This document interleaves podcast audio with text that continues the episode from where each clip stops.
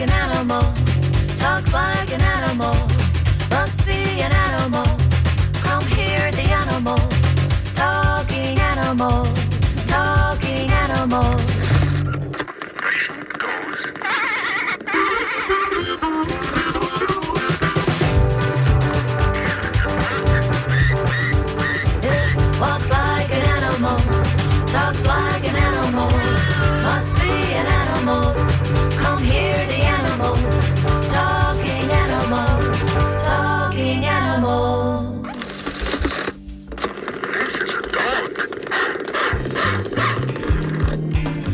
Good morning. This is Talking Animals on WMNF.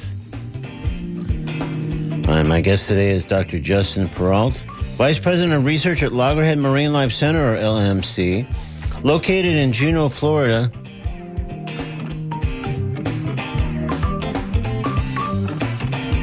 LMC is a nonprofit sea turtle research, rehabilitation, education, and conservation operation.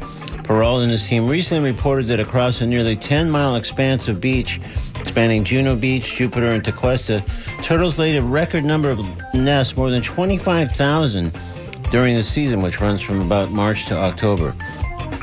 According to an article in the Palm Beach Post, the number of nests, 25,025 to be precise, was the most LMC has counted since it opened in 1983 and a 38% increase over the number of nests tallied last year. These figures include nests for loggerhead, le- leatherback, and green turtles, notable because all three species are either threatened or endangered. As you may have heard or read recently, this surge in turtle nests this season is a phenomenon experienced in other parts of Florida as well.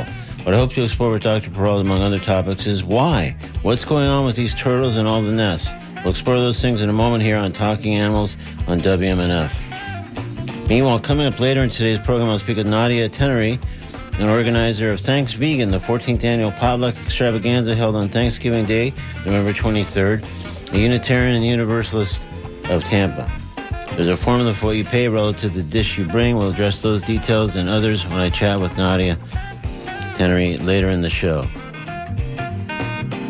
That's coming up momentarily. I want to first give you an important message to uh, make you aware of. Support for WMNF comes from listeners like you and Florida State University.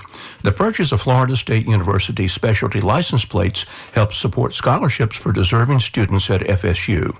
More information on FSU specialty plates can be found online at fsu.edu slash mytag. All right, right now, though, let's talk turtles with Dr. Perrault with a reminder that I invite you to join the conversation by calling 813-239-9663, emailing DJ at WMNF.org, or texting 813-433-0885. Let's talk again with Dr. Justin Perrault on Talking Animals on WMNF. Good morning, Dr. Perrault. Good morning. How are you? Great. Thanks for joining us on again on Talking Animals. I appreciate it. Yeah, no problem. It's always fun. Great. So we'll delve into the record number of uh, nests and your specific role at the center in a moment or two. But first, maybe you could give me an overview of what Loggerhead Marine Center is. I sort of made a you know glib, quick description there in the introduction. But what what what is Loggerhead Marine Life Center? What what does it do, and maybe a bit of its mission? Yeah, so we're a, a nonprofit uh, sea turtle research, rehabilitation, conservation, and education facility, like you said, located in uh, northern Palm Beach County on the Atlantic coast of Florida. So each one of those departments is very busy year to year. So obviously the rehabilitation program, we uh, take in well over 100 uh, juvenile to adult sea turtle patients and rehabilitate those every year. You know, we're a, a rescue to release facility. So really typically nobody here is a, you know, the captive turtle. The goal is to always release those animals. Um, the research program that I run is, um, like you said, we monitor about a, a nine and a half mile stretch of beach and in that area adjacent to the center and count every sea turtle nest. And we're also out there tagging the turtles and doing satellite tracking of those turtles, taking blood samples, doing a lot of things um, to learn more about those animals and how humans impact them. Um, our conservation team is out there cleaning the beaches. We have a responsible pier initiative where we you know, teach anglers what to do if they accidentally hook a sea turtle, and then we have a, a sea turtle protection zone there where we encourage boaters to go slow in the area, especially during nesting season. And then our, you know, our education program is is reaching you know, 60 to 75,000 uh, students of all ages every year. Um, and, you know, our facility is donation based. Uh, we don't believe that, you know, there should be any financial barriers to learning about the marine environment and conservation. So that's kind of, that's kind of us in a nutshell. Wow, that's a lot of lot of dimensions, a lot of uh, elements, and uh, LMC opened in 1983. That was obviously about 40 years ago. So I'm going to guess you weren't there then. But from what you've heard and just any institutional knowledge you have, what was the place like by contrast to what you just described in those very initial years? I actually do have a picture of me um, here when I was five years old, and we started. Uh, Eleanor Fletcher as our founding um, individual, and she kind of was one of the first individuals in the state of Florida that had a marine turtle permit to work with sea turtles in the local area, and she pioneered a lot of the work um, in the state of Florida to be able to do what we do now, and we've obviously grown exponentially. But back when we started, uh, we were just a tiny little trailer that had turtles in pools. Um, and we have since, you know, well uh, doubled, tripled, quadrupled, you know, even more than that our size, and we're now able to, you know, house um, 20 to 30 turtles at a time uh, that Wow. we can rehabilitate. Uh, so it's, you know, we've, we've well over doubled our, our expansion um, over the last 10 or 15 years and yeah, allowing more students to come and learn and more guests to come. We've added some fish tanks that teach people about the local environment here and the local species that we have. So yeah, we're uh, a lot bigger and a lot more diverse than our than our humble beginnings. But Yeah. it's all good. But it sounds like the humble beginnings, much like now, fundamentally, it was helping turtles in, that were in trouble in one, one form or another. Correct. Eleanor Fletcher, she was an educator first and foremost, and you know she started to realize some of the that the lighting issues on our local beaches were, were having some problems and causing turtles to disorient in the wrong direction, and that's where she kind of got her inspiration to really start start what we are now. Wow, and that's uh, also interesting. uh, An aside uh, that there's a picture of you uh, at that place at five years old. So I guess you had a fairly precocious interest in turtles uh, from the get go. Yeah, we, we were um, a family that took in every, you know, I grew up in Memphis, so we were kind of landlocked for the most part, unless you count the Mississippi River. But, um, you know, we uh, had every stray animal that came into the house or in, into the yard was pretty much adopted by our family. So early on, I had kind of that love of animals and the marine science thing just kind of, I fell into it. Yeah. Well, I, I, now that you say that, I, I do remember that when, when we spoke before, we did talk briefly about being sort of landlocked in, in Memphis. Um, so it's it's you know maybe all the more interesting that now you've kind of forged a career that's you know constantly in and around the ocean. Um, can you kind of just retrace that path a little bit for me from how you got from Memphis, even though it sounds like it was always about helping animals no matter where you were no matter what the family was doing, but how you kind of went from there to um, your educational training and then becoming a VP of uh, research at Loggerhead? Sure. Um, it, uh, sea turtles kind of just fell into my lap. So, I'll, you know, like I said, I, I grew up in a small town in Memphis called Cordova, um, Tennessee, and went to a small high school there, and um, just really always had an interest in, in biology and in the natural world and how things worked, and was always playing in the creeks and things and catching tadpoles near our house. Um, and um, I did have roots in Florida. A lot of my family, um, my extended family, lived in Florida, so we would come and visit every so often. And my uh, my first experience with a sea turtle, I think, was in like Mexico. A little a green turtle came up on the beach, and I got I remember seeing that. And unfortunately, the turtle did not lay any eggs because she got scared by the crowd of people. But um, so I knew I kind of wanted to do marine biology um, my whole life. But, Yeah. after that, at least animal work. And then I did my undergraduate degree. I went to the University of North Carolina at Wilmington and did a marine biology undergraduate there and um, procrastinated quite a bit when I was ready to apply for graduate school. And I only applied to three and got into one. And the one that I got into just happened to be with sea turtles. You know, my my goal was not always to work with sea turtles, but it's kind of what fell into my lap, like I've said. And Um, so then I did my uh, PhD at Florida Atlantic University down in Boca Raton on the Atlantic coast of Florida. Um, and then after that, I moved over to Marine Laboratory in Sarasota, Florida, on the west coast, over by you guys. Yeah.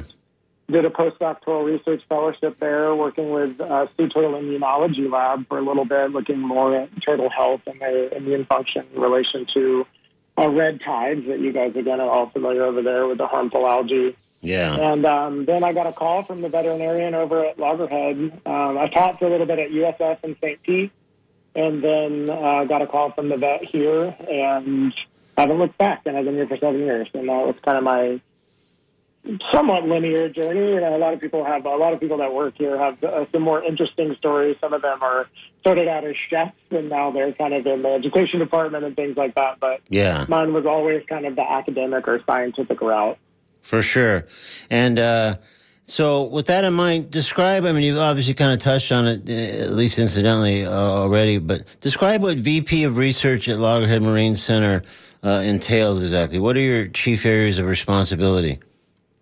Yeah, so um, I do run the research department, and I also oversee our conservation department as well. So VP of Research kind of covers um, two of our four departments. Um, so a lot of management, people management, is, is a large part of my job, and um, primarily keeping the team that works with me happy because they're all incredible, incredibly hard workers. Um, but aside from that aspect, uh, we're for about eight months of the year, you know, sea turtle season on the west coast, on the east coast of Florida ranges from March through October, and we have a morning monitoring program where we're out there counting every every crawl that a sea turtle makes on the beach during nesting season. And then we also have a night monitoring program, and that's kind of the, my primary focus during nesting season is being out there uh, placing tags on the turtles, identifying the turtles, uh, measuring them, weighing them sometimes, uh, placing satellite tags, taking blood or genetic samples for colleagues. Um, I also mentor a lot of undergraduate, um, master's, and PhD students as part of their um, committees to graduate with their advanced degrees um, a lot of meetings. Um, yeah, you know, VP, which is fine. We've got a we've got a really wonderful team that we work with here, but and then a lot of outreach. You know, um, obviously we're nonprofit. Like I said, our our admission is primarily donation based, so a lot of what we do is trying to find funding for all aspects of of our our facility, and um, that's a that's another major part of, of my job is kind of outreach and speaking to donors and um, things like that. Wow, well, it sounds uh, just just like the center itself. It sounds like your your job is multifaceted and then some. So um, uh, yes, yeah, prob- we're. Uh, catching up on sleep this time of year because you know for like six to eight months we don't get any. So yeah. So let me ask you a little bit more about that. So when you're when there's the morning monitoring, like how many people would that normally involve? And and and do you, do you go by like a different patch of beach each day? Or how do you how do you figure out like where you kind of left off in other words from monitoring the last part of the uh, the nest and the turtles? Yes so we have two full-time employees that that run the morning monitoring program. And then each year we take um, seven or eight seasonal employees and then additionally three interns, and that makes up our morning monitoring program. And it ramps up very slowly. You know, nesting in February and March, we only get, you know, that's when the leatherbacks start, and we are only getting maybe one to two or three, maybe five nests a day during that time, depending on, you know, what the turtles want to do. Um, and then we start bringing on each one of those technicians kind of staggered, and as nesting ramps up, and you know there's certain days where we get over a thousand sea turtle activities on our on our ten miles, our nine and a half mile stretch of beach every day. Um, so then what we do is we'll send out a team of you know we're limited by how many ATVs or all terrain vehicles we have that can go on the beach, but so then we'll split the beach into sections. So you know Juno.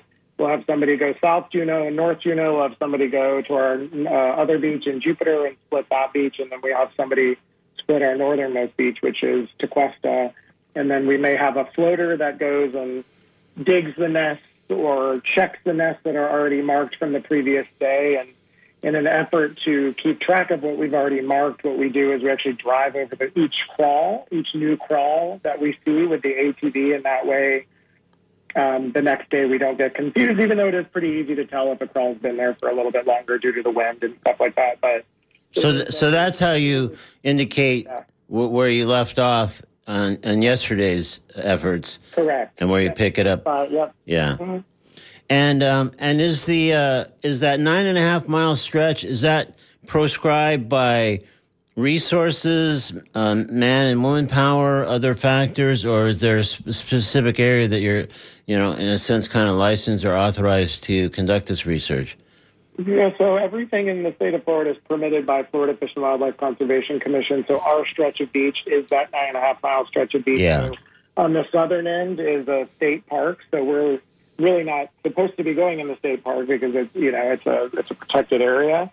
And then our northern end is is a is a count is the county line. So the Palm Beach County line ends where our survey um, our survey ends in the northern stretch of that area, and then but you know, each mile of beach in the state of Florida, aside from some of the portions in the Big Bend or kind of Florida's armpit where it curves around, you know, Yeah. are monitored by some type of volunteer group or nonprofit or for-profit company. So nearly every foot of beach is counted for sea turtle activities every year.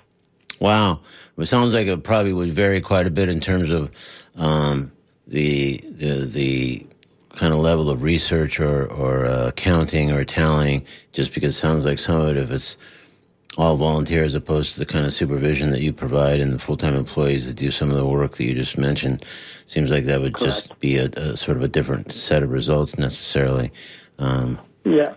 but Yeah, uh, it depends on it depends on the beach. You know, certain beaches uh, the state asks for more data than others. So a beach that's maybe just volunteer run, they may strictly just be counting how many nests they got. They may not be marking and looking for that reproductive success like we do. yeah, Um, and there's other areas that you know we, we every single track that is, is on our beach gets documented with a GPS coordinate. So we have maps of you know we know where every single thing is every single year. So that's we're the not the overachievers because a lot of people do exactly what we do in the state of Florida, but that's kind of the maximum effort. That yeah, that's the top end kind of of, of monitoring all this. Yeah. Yeah. So this is Talking Animals on WMNF. I'm Duncan Strauss. If you just tuned in, my guest is Dr. Justin Perrault, Vice President of Research at Loggerhead Marine Life Center, a nonprofit sea turtle research, rehabilitation, education, and conservation operation in Juno, Florida. Perrault and his team, plus other experts elsewhere in Florida, have reported a record number of sea turtle nests were laid this season. So I'm about to try to explore that with Dr. Perrault basically the reasons behind uh, the record-setting nests. If you have a question for Dr. Perrault about sea turtles or about the nesting or anything else that sort of pertains to our conversation today, or just would like to offer a comment on that, please call 813-239-9663, email dj at wmnf.org, or text 813-433-0885. So, Dr. Perrault, I hope this won't involve a detour into your giving me a talk about the birds and the bees. But tell me on the most fundamental level how sea turtle nesting actually works. When do they typically nest and, and, and where and why? So sea turtles have a, a really remarkable life history. So they breed um, in different areas typically than where they feed. So, for instance, our leatherback turtles that nest in the state of Florida, they actually forage or eat in the northwest in the northern Atlantic. So we have turtles now that we're tracking that are, um, you know, off of Canada, just south of Quebec, near Nova Scotia and Newfoundland and things like that. So, and the loggerheads don't go quite that far, and most of the greens kind of feed down in the Florida Keys. Um, so then they make their migrations. Um, you know, annually, certain uh, species will make their migrations down to Florida, where they uh, mate, um, which is a very interesting process. And um, once the eggs are fertilized and um, are ready to be laid, um, the female turtle will crawl up on the beach, uh, dig an egg chamber, um, and at, typically at night, and lay her eggs, disguise the nest, and return to the ocean. And she'll do that anywhere from four to eight or ten times in a single season, every eight days to 14 days or so, give or take, depending on the animal. Um, so that's kind of the gist of, of sea turtle nesting and, and nesting and breeding biology. Yeah. So does that mean, uh, Dr. Perrault, that that that that female has has um, un, has been breeding that many times? If if if there's 48 times over the course of the season that they will lay their eggs, does that necessarily, I guess, reflect that they've there's been breeding that many times as well?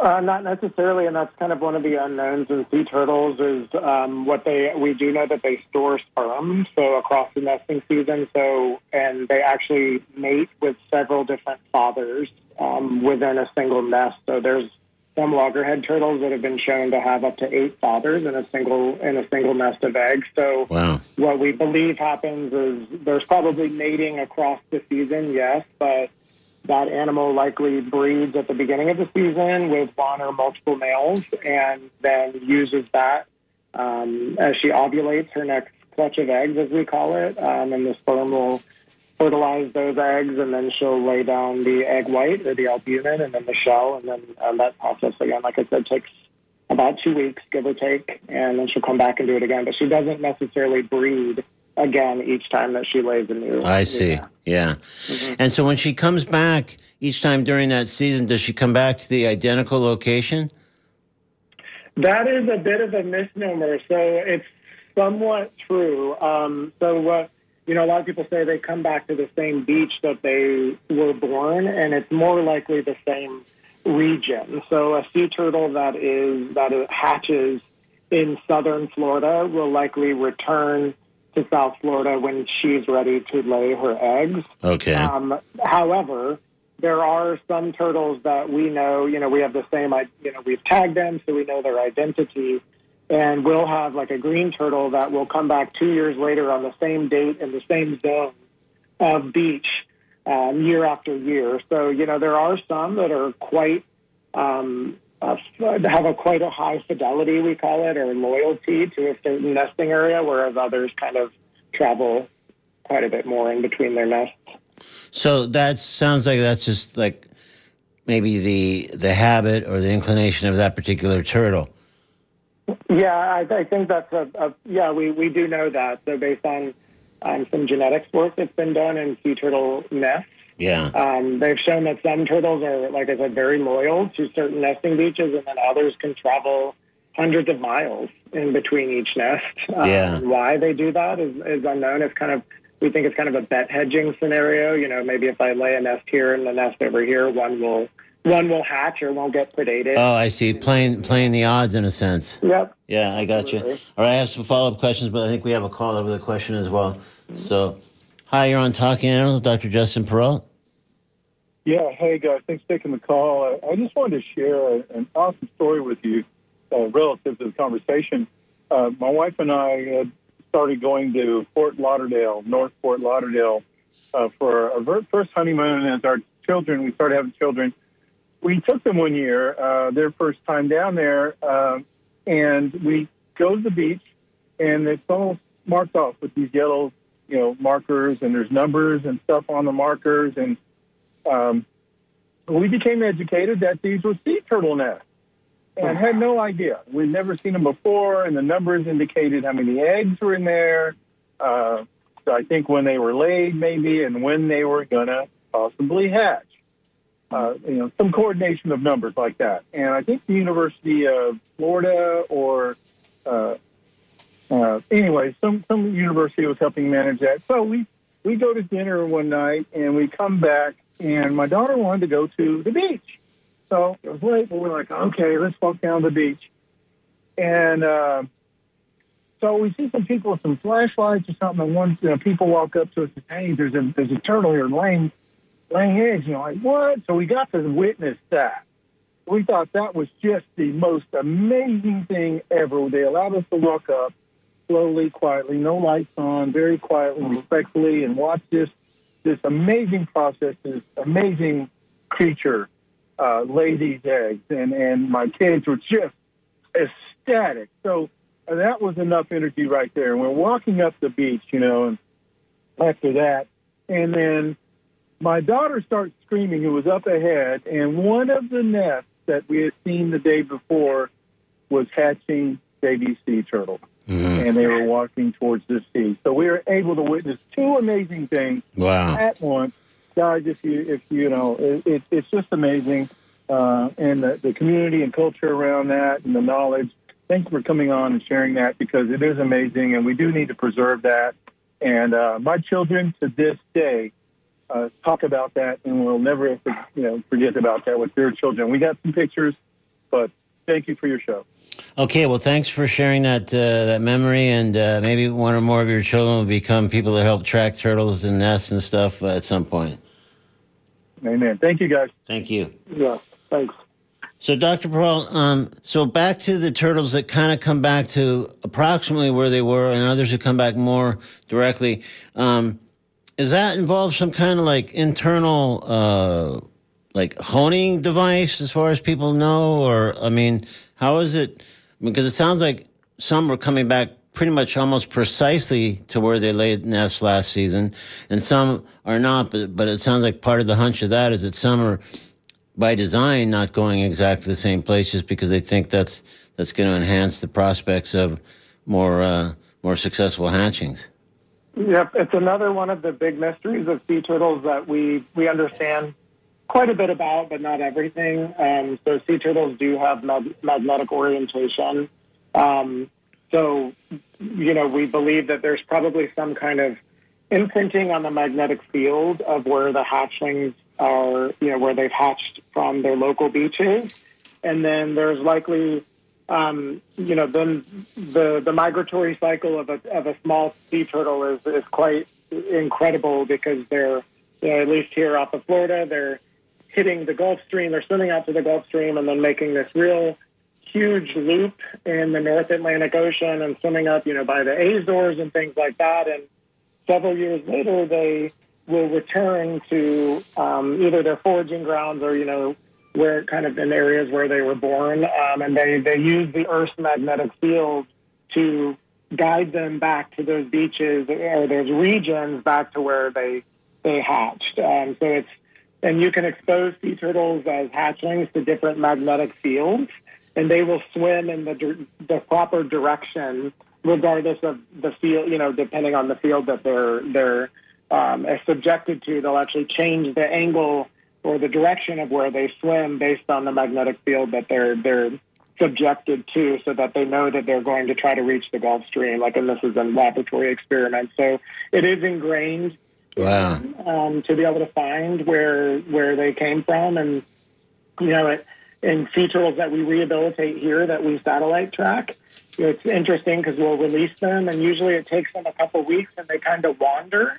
And then after about you know one or two weeks they beeline it to exactly where you know their foraging grounds are. And part of that could be in their genetics um, and that's something that's being explored at the moment as well Wow.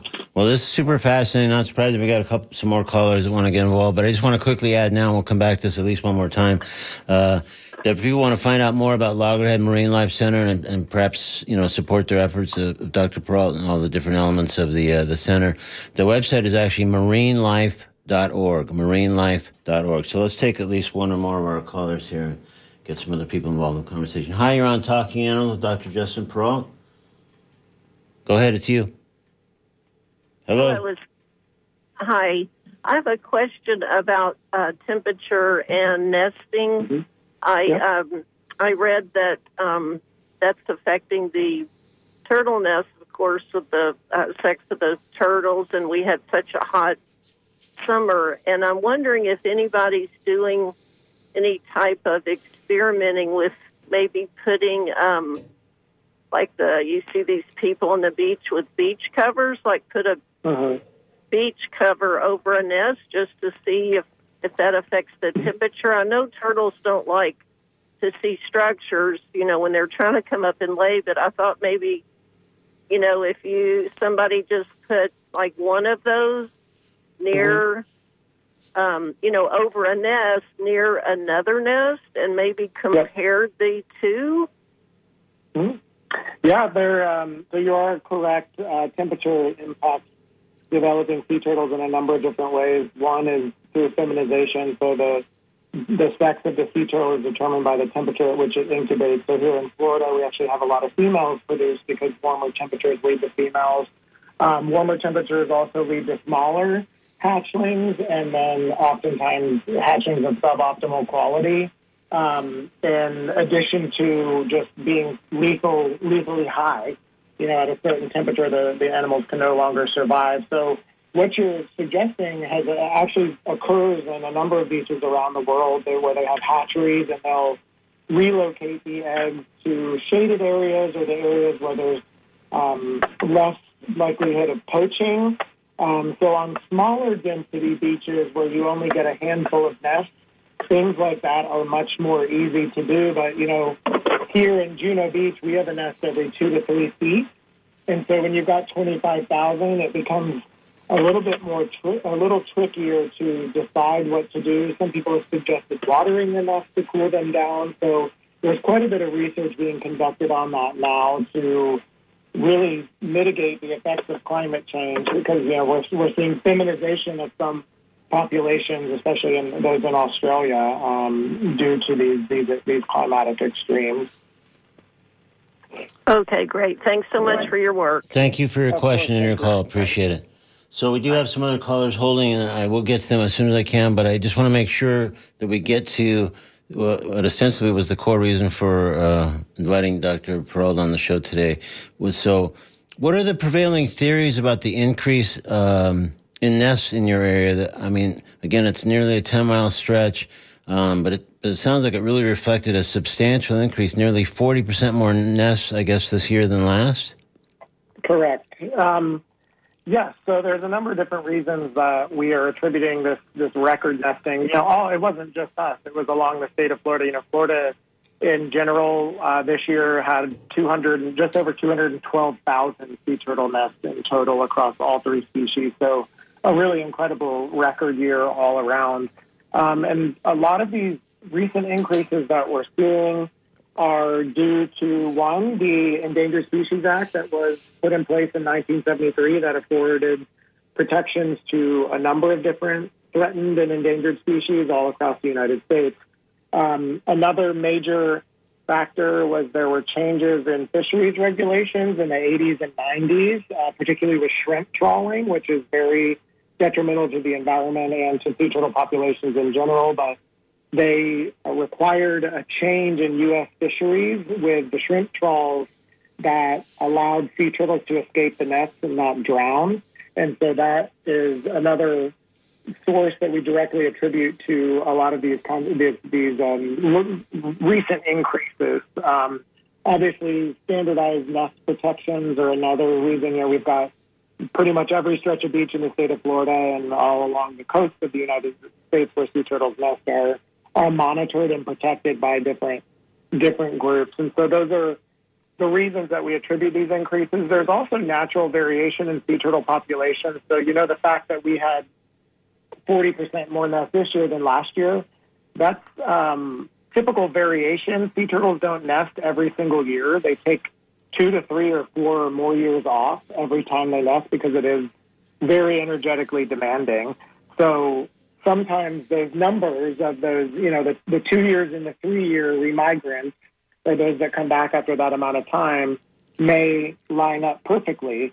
And then you kind of get this perfect storm of all the turtles in a single year. And um, there's a lot of factors that go into it. So Yeah. you have a, a lower year, we don't get really nervous. It's when you start to have low year after low year after low year after low year that, that we start to pay a little bit more attention about what's going on. But right now, we're cautiously optimistic that a lot of these animals are recovering. So I would guess, Dr. Perrault, that um, that natural variation that you mentioned, because well, it does seem like this uh, that increase in turtle nets does seem pretty much across the board in Florida. I think I did see or read um, that there was a decline reported in some areas, like in Pinellas County over on this side, for example. Um, so is that just again a variation within the overall year's um, activity?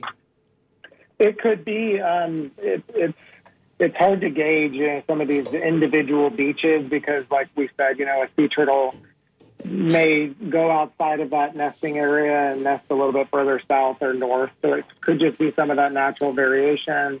Um, perhaps there, you know, there were a lot of changes to the beaches over there with um, what, Hurricane Dorian, Yeah. especially. So a lot of the beaches were really decimated, particularly in Sanibel and Captiva areas. I know that. So, you know, there also has to be uh, suitable habitat for them to nest. So that's something else that, that needs to be considered. Is Yeah. the habitat still of the same quality as it was before? Um, or is it just natural variation? Or is there something going on in the population? There's a lot of things that, that Yeah. you have to put together with this puzzle. Right. Sounds like several variables, even from from a beach to the next beach. Even uh, e- even amidst a year that sounds like record setting, but again, there there's going to be some exceptions given some of those variables, I guess. Yeah, Absolutely. Okay, let's let's take another caller. Okay. Oh, I think we lost them. Sorry.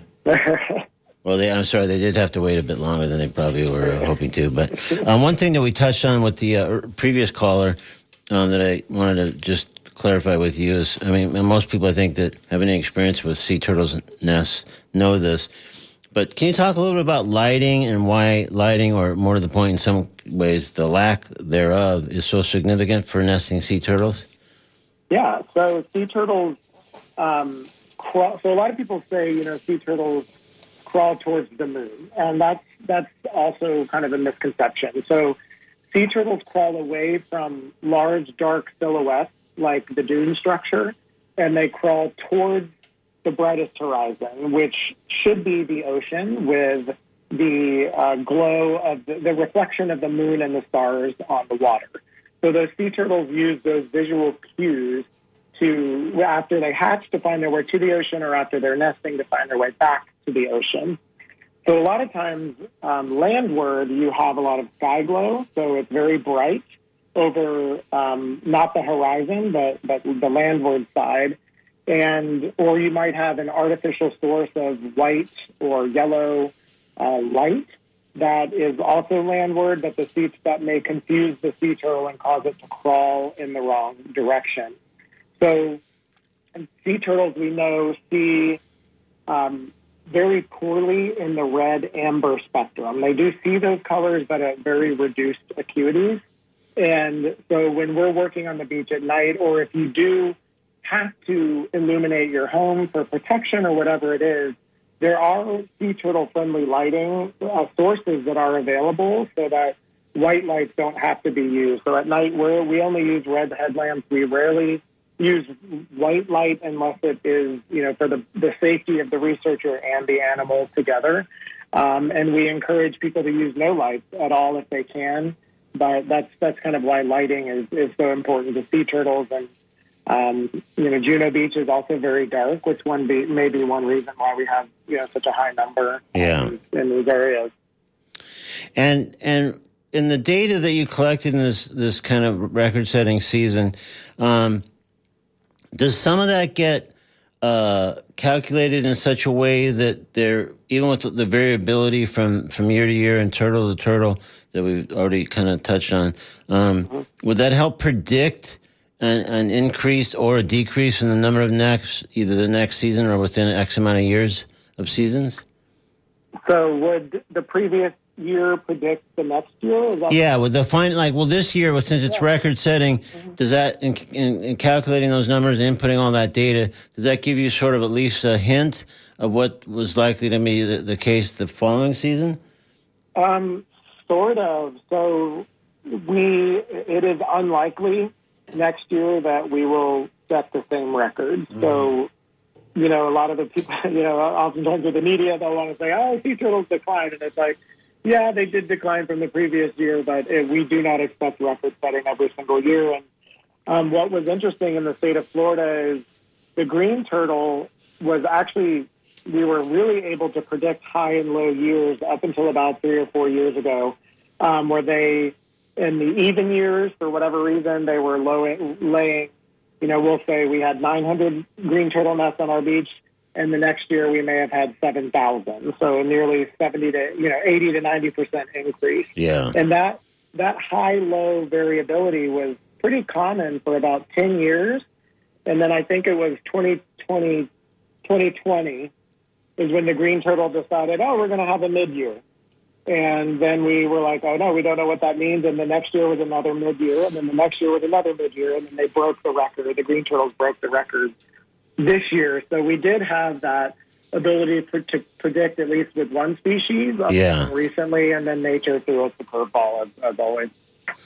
And speaking of this is slightly off topic, uh, Dr. Pearl, but I mean, when you were talking about this, it made me think about um, there's a beach in Poipu on the island of Kauai in the Hawaiian Islands that very recently, I understand, has uh, experienced this thing where I think it's green turtles um, come in in gigantic numbers at the end of each day, which they had up until this whatever this might be a year or two into this now, maybe longer now, but but it's fairly recent phenomenon that had never really happened, and now um, I mean like dozens of turtles come in at the end of the day and just kind of snooze there and hang out there, and um, so it's it's raised questions obviously about how to protect them, and you know tourists and other people are you know getting too close, all the inevitable things.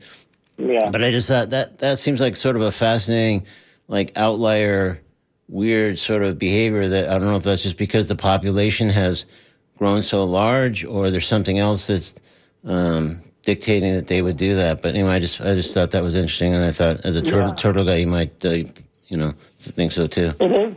They are the green turtles that do that. You are correct. And um, green turtles only that only occurs in three parts of the world where sea turtles actually come up on the beach and start ba- It's a basking behavior. So Yeah, that's exactly right. You know, Yeah, they're, they're trying to, to warm their bodies. Um, so it does occur in the Hawaiian Islands. It occurs in the Galapagos, and it, I, um, I believe it occurs in Australia. And portions of Australia are the other portion. Uh, I don't know if I want to be quoted on that because I may be misremembering. But yeah, there's only three spots in the world where the animals exhibit that behavior, and it is it's to just simply get warm and probably you know take a little rest. Yeah, yeah. It just it seems so remarkable because I guess it's when you, you see, I've seen some pictures now of it, and it's like like I say, it's dozens of uh-huh. you know. And otherwise, this is a sort of heavily populated beach with tourists and visitors and other people having picnics and all kinds of stuff.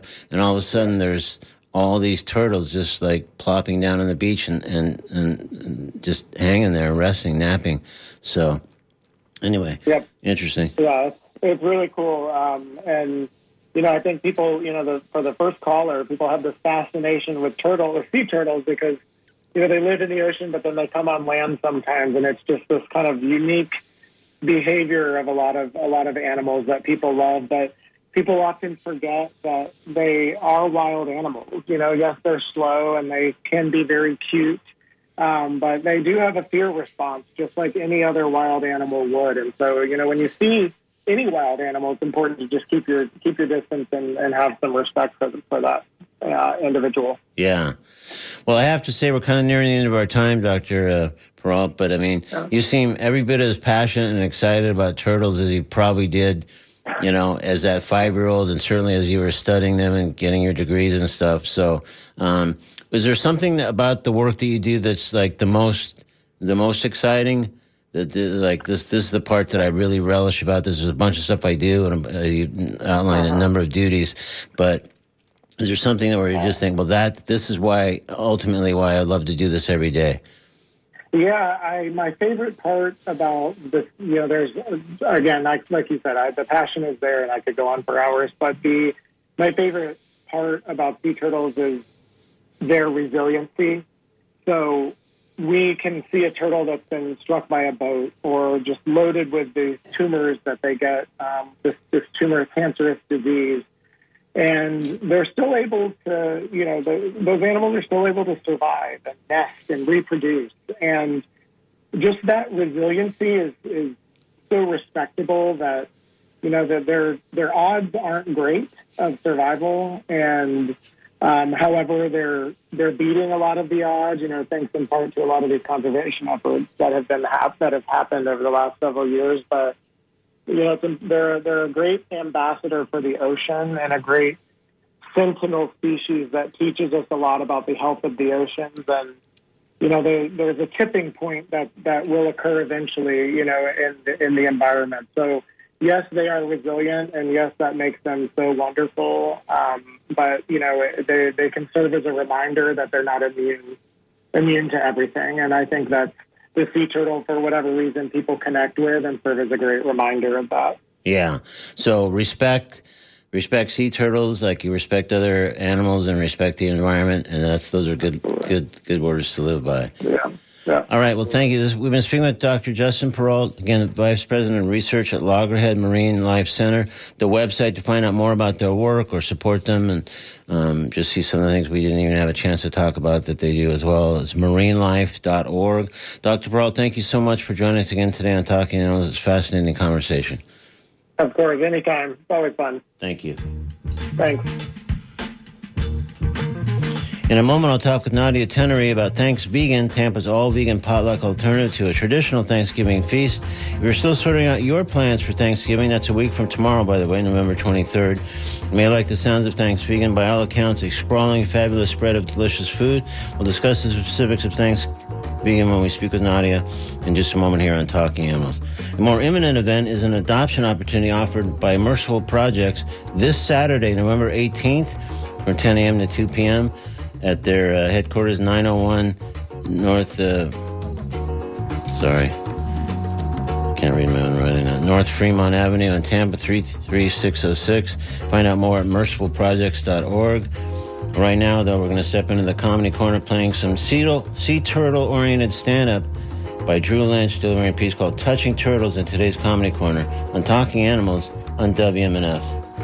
Um, took a trip um, uh, uh, pretty recently. I was in I was in Hawaii, uh, as you as you can see from my mom shirt, and I. Right when my plane l- landed in Hawaii, one of the flight attendants was like, "Hey, just so you know, you cannot touch the, the sea turtles here, or they will fine you up to ten thousand dollars." And I was like, "I don't appreciate you assuming." That I have a, a history of Dutch and turtles. I don't like that I was the o- only person she told either. I say, you think I, you think I'm the guy? I give a strong n- uh, turtle touching vibe for you. Know your market. Why don't you you tell me what what part of a turtle l- looks fun to touch at all? You think I was like, oh, I, I, I can't wait to rub its it, its bald head run my hands over, over, over, that dirty igloo it's carrying. I never wanted to touch a turtle un- until she told me I couldn't. Now I'm curious. I'm like, why? Why? Will, will it cure me? Why?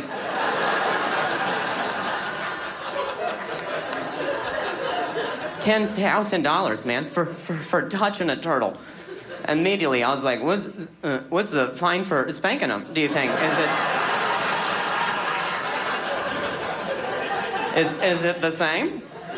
How hard is, is a touch until it's, it's, it's in spanking territory? I mean, spanking underwater, that's, that's, that's got to feel like a touch, wouldn't you say? That was Drew Lynch in today's Comedy Corner of the piece called Touching Turtles, taken from an appearance at the Just for Laughs Comedy Festival in Montreal. Now it's time to speak with Nadia Tenery about Thanks Vegan, the all vegan powerhouse potluck happening here in Tampa on Thanksgiving Day. Let's get the lowdown. I welcome Nadia Tenery to Talking Animals on WMNF. Good morning, Nadia. Hi, thanks for having me. Thanks for joining us on Talking Animals. So, um, this is, if I'm not mistaken, is the 14th annual Thanks Vegan. Can you talk a little bit about the history, like what prompted the first Thanks Vegan, at least here in Tampa? Yeah, so one of our founding member members, I think it was 2006 that they did the first um, Thanks Vegan potluck. You know, at that time there was not uh, a huge vegan community like there is today. Not as many restaurants or vegan options at the store, um, and it was a way for the community to get together and share during a holiday that is particularly not vegan for a lot of people. Um, so, you know, it was a nice way for, for everybody to kind of bond over a shared philosophy and a shared lifestyle. And um, it's been one of my highlights of every year since I started going in 2007 and, you know, before I helped become an organizer. Um, but yeah, even still today, even with all the other options, it's just a way for everyone to come together, share tons of lovely homemade vegan food, That's and um, yeah, just have a great time. No, that's great. And I know there was, of course, as it was for most everything, a little bit of an interruption during the pandemic, but it's now back in full swing.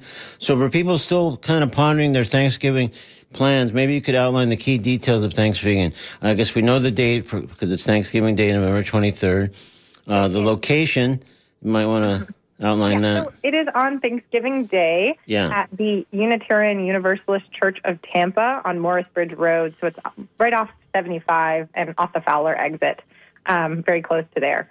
Uh, you can find all the details on thanksvegan.com, but the social hour starts at 1.30 p.m. The potluck eating starts at 2. We have a raffle going on at 3.30 with tons of really cool prizes from a lot of places with vegan options and, you know, things to do around Tampa. Um, then the food table closes at 4, and the event ends entirely at 5.30. So let's get into because this it's, it's a little bit complicated and something I think some deadlines for certain parts of this might, maybe al- have already passed. But basically, again, it's a potluck. So how does it work? Like if I were attending, what would I need to bring and do and pay to enjoy Thanks Thanks Vegan over there? So it is a potluck, yes. So everybody has to bring a dish. We have a prepayment option up until the 20th, and that is a discounted uh, entry because we have to pay to rent the venue out and everything like that. So it helps offset that cost. Um, so yeah, there's a prepaid price up till the 20th, and then if you come at the door, you do still have to bring a dish, but it is higher. Okay, so um, can you give us some of the details about like what kind of dish people need to bring and how that works? Just just trying to give people some details so if they're interested, they can kind of get a sense of what's expected of them. Of course, yeah. So you need to bring a vegan dish. So, you know, obviously no animal products at all. Um, that feeds at least eight people. And if it's a couple's dish, it needs to feed at least 16 people. Um, and bring a serving utensil and an ingredient list. And so if you do that, uh, you still, as I understand it, you still pay a certain amount, but obviously you, you pay less than if you didn't arrive. I guess you can't really arrive without a dish. Right. It's a potluck. We are not doing any, any, you know, admittance without a dish. Right. But some people, I guess, um, bring a dish and still pay something. And, um, and then I guess, If you prepay than if you arrive at the door. But yeah, there we there is um, you know a, a fee just because we do have to offset the cost of the event. If anyone does want to volunteer, we do need more volunteers, and volunteers do get a, a even more discounted entry. Yeah, I was going to mention that uh, volunteers are always uh, in need, great Always need there. The day before for setup, um, we we usually have enough people for that. But the day of, starting in the morning, we could definitely use some help, and that you know they can get an even cheaper admittance for that. And Nadi, where can people uh, sign up if they want to volunteer or, or go online just to get more details about Thanks Vegan? So they can go to thanksvegan.com, and that has all of the information there on the event itself, different campaigns, you know, VegFest, everything like that. Um, and there's also contact information there if they want to volunteer. Um, they can also reach out to me, and I can give you my contact information, or if I'm allowed to say it on the air here, I can say that. You're, if, you're, if you're comfortable saying it on the air, you're welcome to, of course. Yeah, sure. So they can they can email thanksvegan at gmail.com Okay. to um, you know ask to volunteer, and that routes them directly into us, and we'll we'll find them a slot that works for them. That's great. And I guess they could use that same email if they had a specific question about bringing something or not bringing something and uh, Yeah. to clarify. Really, any other questions about raffle prizes, anything like that, everything can pretty much be routed to that email address. And do you already know what dish you're bringing? Me? Yeah. Ooh, you know what? Still deciding, a sounds like. classic favorites, but one of my favorites is like a sweet potato um, and almond crust pie with uh, eggplant and tomato filling and pine nuts. Wow. I bet that's a uh, popular item there on the table. Jeez. It is festive but delicious. Nice. Great. Well, Nadia, thank you so much. So, again, this is Thanks Vegan on Thanksgiving Day, obviously, November 23rd, Unitarian Universalist Church of Tampa. You can find out all the information by going to th- thanksvegan.com. And uh, again, they're looking for help and volunteers as well that would also make your uh, your the price that you might pay even less, and uh, everybody could use some help. So check it all out, and we'll uh, hopefully everybody has a great Thanks Vegan slash Thanksgiving. Thanksgiving. Thanks. All right, thanks for having me. Thank you.